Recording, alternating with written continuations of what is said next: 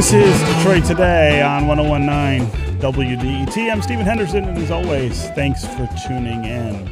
Remember that if you love this show and you listen every day, but you're one of the many, many people who listen and have never made a donation before to WDET, this is the time to get on board. This is the time to change that. Local shows like Detroit Today are our most costly service here. And as a nonprofit, WDET has to be mindful of every dollar. Your gift today takes us a step closer to raising the amount of money we need to make up the financial gap that has opened up because of the COVID-19 pandemic here in our country. And WDET is like many other institutions in that it needs more support right now. So if you're listening, if you like the programming that you hear on WDET, if you especially like the local programming that you hear on WDET, this really is the time to give. You can do that at WDET.org. And as always, thanks very much for anything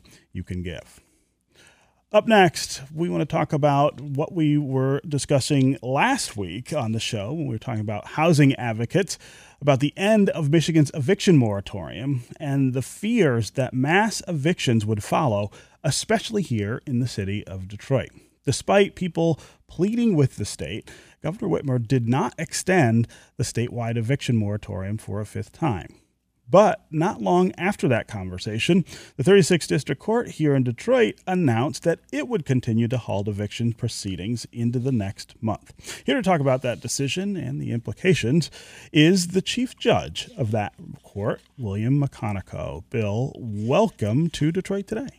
Stephen, thank you for having me. And I was wondering how soon were you going to switch over to Bill from William, because you've never called me William in your life. So. I have never called you William in your life. I've known you a very long time. So let's start with this. Talk about why you decided to extend this eviction moratorium here in Detroit. We in 36th District Court, I instituted an eviction moratorium before the governor instituted her first one.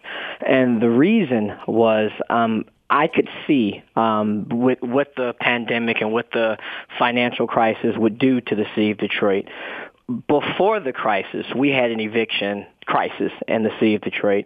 When I became chief, one of the first things that I wanted to address was the fact that the city of Detroit evicts tenants at a rate almost 2 to 3 times what cities that are comparable, Cleveland, Baltimore, Newark, the South Bronx.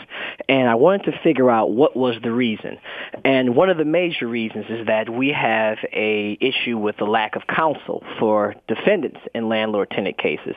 And so we were trying to work on options and ways to increase our access for our tenants to legal counsel when the pandemic hit. And so I knew that there would be a financial impact on the citizens and that we could not throw people out and have people forcibly evicted when we're saying we have to shelter in place. So that's why we did the initial moratorium. Mm-hmm. And now we're seeing our numbers. You know, I receive data from the health department every week here. I know where our numbers in Detroit our numbers are ticking up. You know, people have to continue to social distance, wear masks, all that stuff.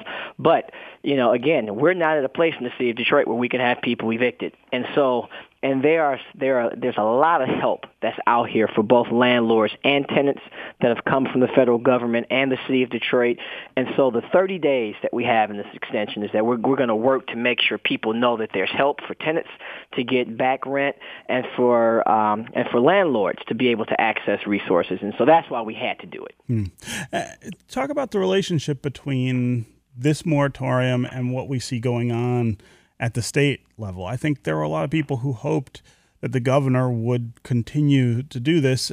I think she figures that at some point you have to go back to some sort of sense of normalcy, I guess, around this. But how much communication is there between local courts and the governor's office about this problem and how profound it is in places like Detroit? Well, we have not had any communication directly with the governor's office. We've had communication with the Michigan Supreme Court and the state court administrator's office. Mm-hmm. Chief Justice McCormick has been accessible. I can reach her on a Sunday evening, Monday morning. Our new state court administrator, Tom Boyd, has an open door policy and an open cell phone policy also. And we discussed this, and I let him know that there's no way. With the amount of cases that we had, when we have cases that were pending where court officers had writs signed that they were going to execute when I did the first moratorium. So we have to go back to those old cases. We have a huge backlog. There are new cases that have been filed, and there was just no way that we can just turn the switch and go. And so what we have an organized process that we're going to implement over the next 30 days. And if the numbers go up, if the process is not ready, we may have to extend it another 30 days. Mm. But as of right now, we are getting, we have flyers, we're doing social media to get the numbers and the websites for both tenants as well as landlords so they can access help, because what we cannot have a mass eviction in the city of Detroit. Yeah. I'm talking with Bill McConico. He's the chief judge of the 36th District Court here in Detroit. He made a decision last week to extend the eviction moratorium, at least for 36th District Court, a little longer, even as Governor Whitmer declined to continue to extend the statewide moratorium on evictions. We're talking about what those evictions might mean here in the city of Detroit if we have to go back to the way things were, and what kinds of things we ought to be doing to rethink that dynamic so that more people don't lose their homes. If you want to join the conversation, give us a call and let us know what you think of the way the state and local courts have been handling the question of evictions during the pandemic. Was a moratorium on all evictions a good idea, or do you fear that it really just created a backlog that will eventually lead to a more significant housing crisis than we already had here in the city of Detroit? We especially want to hear from you if you've been affected by the moratorium in some way, whether you're a tenant or a landlord. Call and tell us how all of this affects your life and, of course, your finances. As always, the number here on the phones is 313-577-1019. That's 313-577-1019. You can also go to the WDET Facebook page and put comments there, or go to Twitter and hashtag Detroit Today, and we will work you into the conversation. Bill, I want to ask you that same question I just asked the listeners. Are we really in a pinch in terms of how we go forward at some point? I mean, it does seem that we will have to address this in some way, and that there aren't enough tools perhaps in place to make it possible to do it without lots of people losing their homes. Well, Stephen, we're actually in a much better position now than we were pre-pandemic. We now have, the mayor just announced $6 million for renter assistance, for either relocation assistance or for money to help pay with the back rent. Mm-hmm. The federal CARES program, the state of Michigan now has access where landlords can recoup up to 90% of back rent. We didn't have any of that before the pandemic.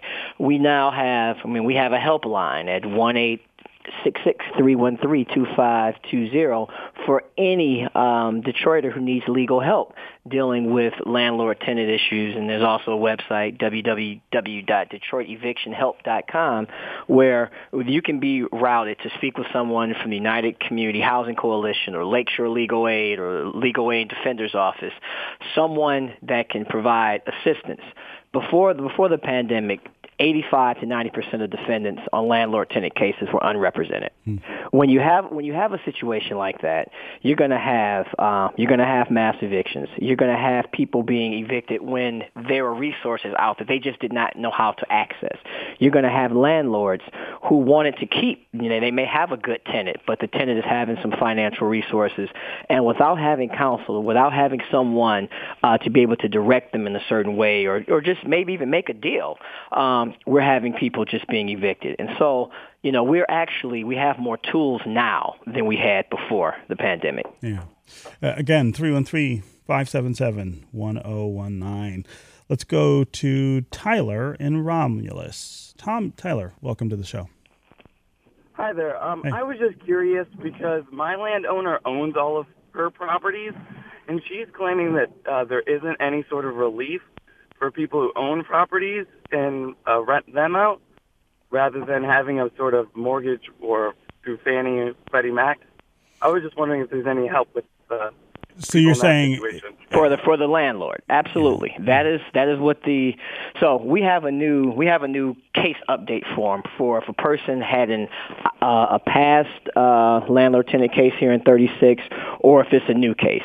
And part of the verification form, it talks about the CARES Act program. It talks about diversion program, and there are millions of dollars that landlords can access to recoup money that's owed to them, but the tenant has to remain in the property. They're not going to be able to, have the money come in and then still evict the person. Right. But there are options, and those options, and again, that is the reason why we're moving people towards the websites and we're asking people to call the state, because there was not any help for the landlord before this, but now there is. Again, Tyler, thanks very much for the call and the really good question. Kenneth in Centerline, you are up next. Welcome to Detroit Today. Hi, good morning. Mm-hmm. Good morning, everybody. The house is in Detroit, and my question is, I'm trying to sell the house, and so the only way to remove the tenant, unfortunately, is through eviction, because they're not leaving voluntarily. So I can't sell the house, so how do I, or what can I do? Well, if there is a situation where there is an emergency, we have always been able to do emergency cases, and we've done them throughout the moratorium. That's if there's a safety concern, if there's illegal activity in the home, or there's destruction to the property. If it's just that I need to get the person out and I want to reclaim my property, you have to file a case. And it will fall within, there's a priority that the state court administrator's office has put out, and then that's the order in which the cases will be called. But you have to file an eviction, and based on the reason for the eviction, it will be prioritized, and your case will be called, and your case will be a virtual case. We're not having people come to have in-person cases right now, but they will be called virtually. Kenneth, before I let you go, I'd love to have you talk a little about why you've chosen to evict the tenant in order to sell the property instead of selling the property with a lease intact, which seems to me like it might make the property more attractive to buyers. Kenneth, are you still there? Yes. Yeah. Can you hear me? Uh-huh. Go ahead. Yes. The lease has lapsed. It was being sold. The house was being sold, and the individual moved her in. I see what you're saying. And so, and the pandemic was, happened at the same time, so I couldn't move on it to. And again, it's destruction, the whole nine, because now the courts are not so much on her side, but during the pandemic, you can't evict me. Right. So there's really no working it out. Okay. Okay, Kenneth, I really appreciate the call and the question. Okay, Bill McConico, Chief Judge of the 36th District Court here in Detroit. It was really great to have you here with us on Detroit Today. Thanks for coming by. Thank you very much, Stephen. Yep. Okay, we're going to take another quick break, and when we come back, we're going to talk with housing advocate Michelle Oberholzer about the halt to eviction proceedings here in Detroit, and we're going to talk about this huge Michigan Supreme Court ruling that counties cannot profit any longer from tax foreclosure sales. Stay with us, and stay with us on the phones. 313-577-1019 is the number. We'll be right back with more Detroit Today.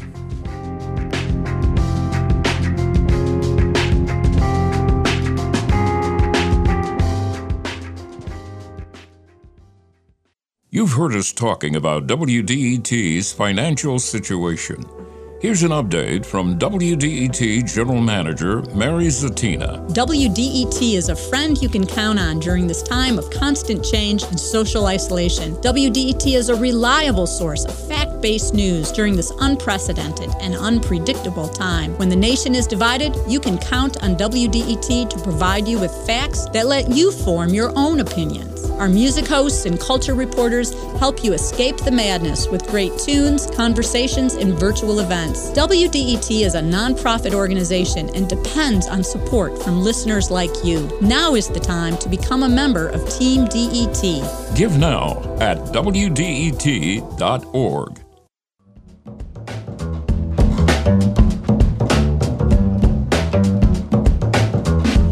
This is Detroit Today on 1019 WDET. I'm Stephen Henderson.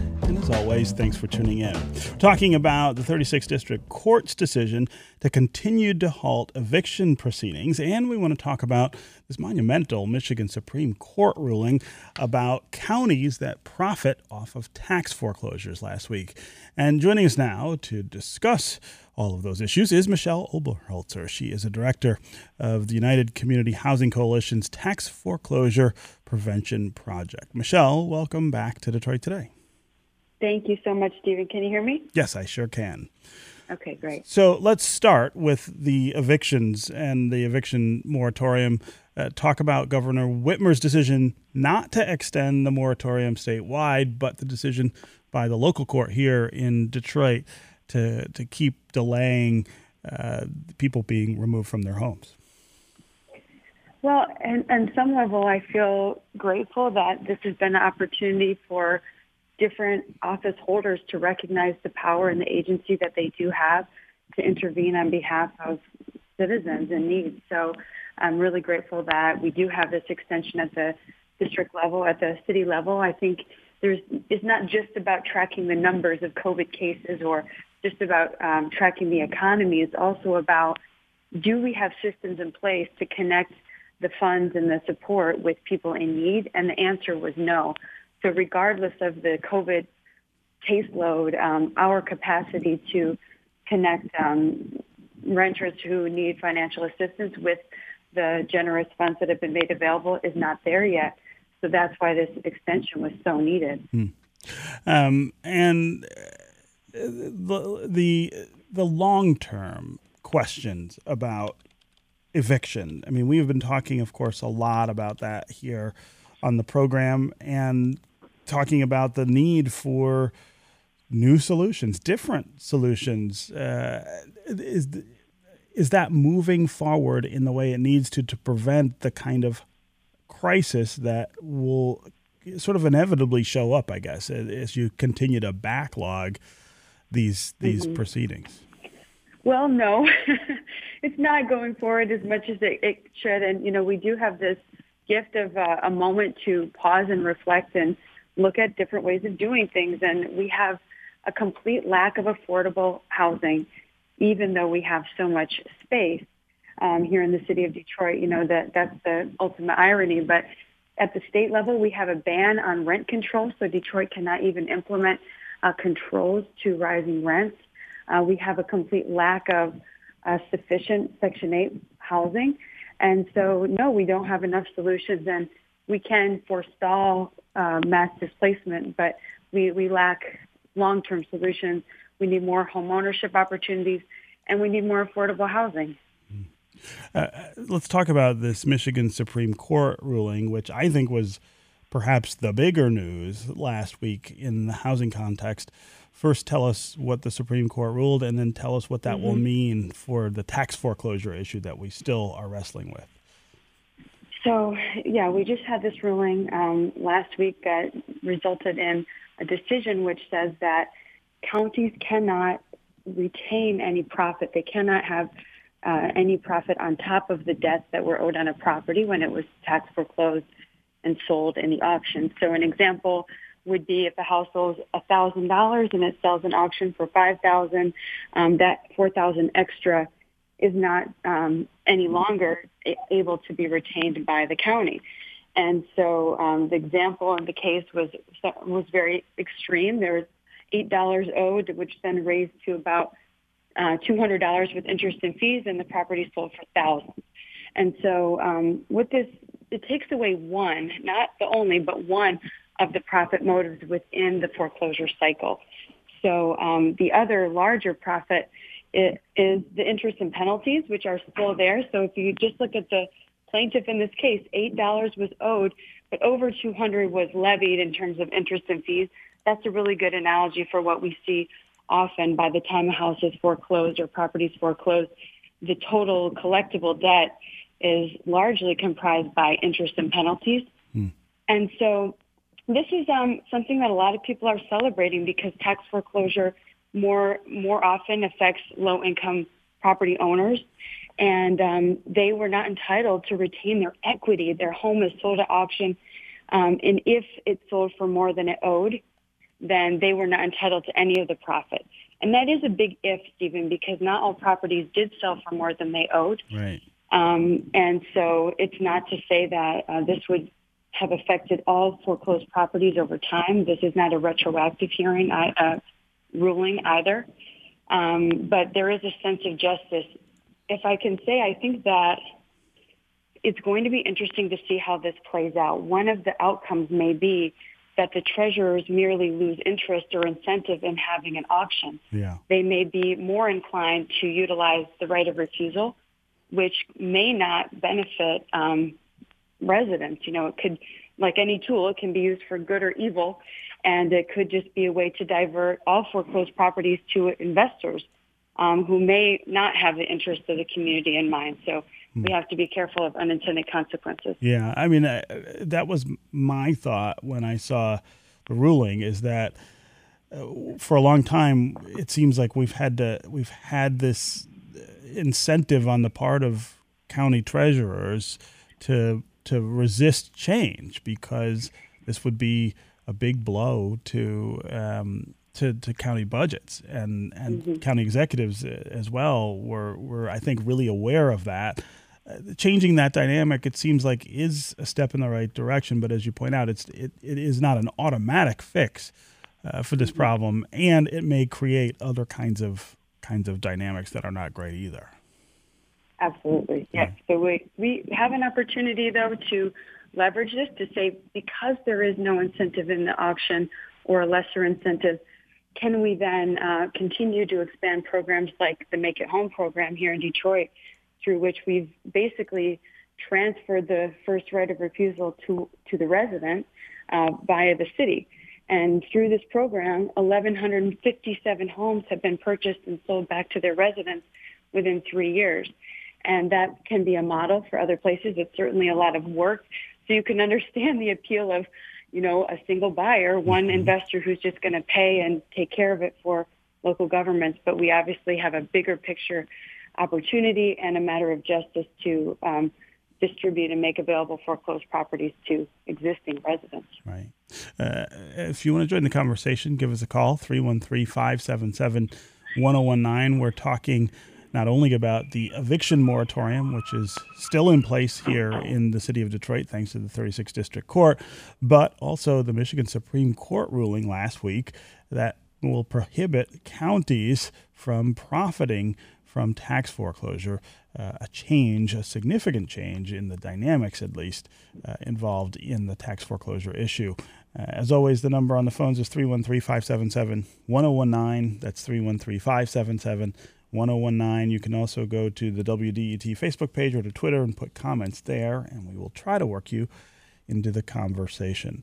Chris on Twitter says, we are going to need more than just another month, and the government will need to give people money if they really want to pull through this. I think he's talking there about the moratorium on evictions. Mm-hmm. Let's go to Bill in Bloomfield. Bill, welcome to the show. Yes, thank you, Stephen. Listen, this is another indication of economic insecurity that most of our citizens suffer from. And the way to solve it is to have the guaranteed annual income, some other form of compensation. Federal government has given billions of dollars to industries that don't need it, to churches, to other things. People are getting kicked out of their house. It's just going to make the situation worse. If we want to move towards a depression, then let's follow what we did in the 30s and throw people out on the streets. That's a really stark and grim reference, Bill, and I think it's really appropriate given that given what's going on. Michelle, react to what he's saying about a federal solution to this. That doesn't seem like it's coming soon, but... No, it does not. Yeah. You know, it's just harder to work with individuals, and we see this happen over and over with bailouts and other funds, is that they're, you know, whether it's because of a philosophy that believes that trickle-down works or through laziness, we see large sums of money to very few sources, and getting funds to people. You know, we need lawyers, yes, but we need check writers. We need people to be approved for funding for their back rent and rent going forward. And that is a win-win because it pays landlords indirectly and it provides for some stability by our residents. And I totally agree with the caller, and it's very frightening, the type of fragility that we have in our fabric, our housing, our communities across the country, and the complete absence of leadership and awareness at the federal level. Yeah. Okay, Michelle Oberholzer, Director of the United Community Housing Coalition's Tax Foreclosure Prevention Project. It was always great to have you here with us on Detroit Today. Thanks for coming by to talk about these issues. Thank you. If I can just say, sure. Low-income homeowners, apply for your HP tax exemption and get the pay-as-you-stay plan so you can avoid foreclosure. This will be irrelevant to you if you can do that. Yes. Contact UCHC with questions. Yes. Okay, that is going to do it for us today. Come back tomorrow when I'm going to have a conversation with Detroit Public Schools Superintendent Dr. Nikolai Vitti about the opening of schools, the money situation that schools face, and other issues in Detroit public schools. This is 101.9 WDET, Detroit's NPR station, your connection to news, music, and conversation. Detroit Today is produced by Jake Neer and Anna Marie Seisling. Our program director is Joan Isabella. Our technical director and engineer is Matthew Trevethan. And Detroit Today's music is created by Sam Bobian and Will Sessions. We'll talk again tomorrow.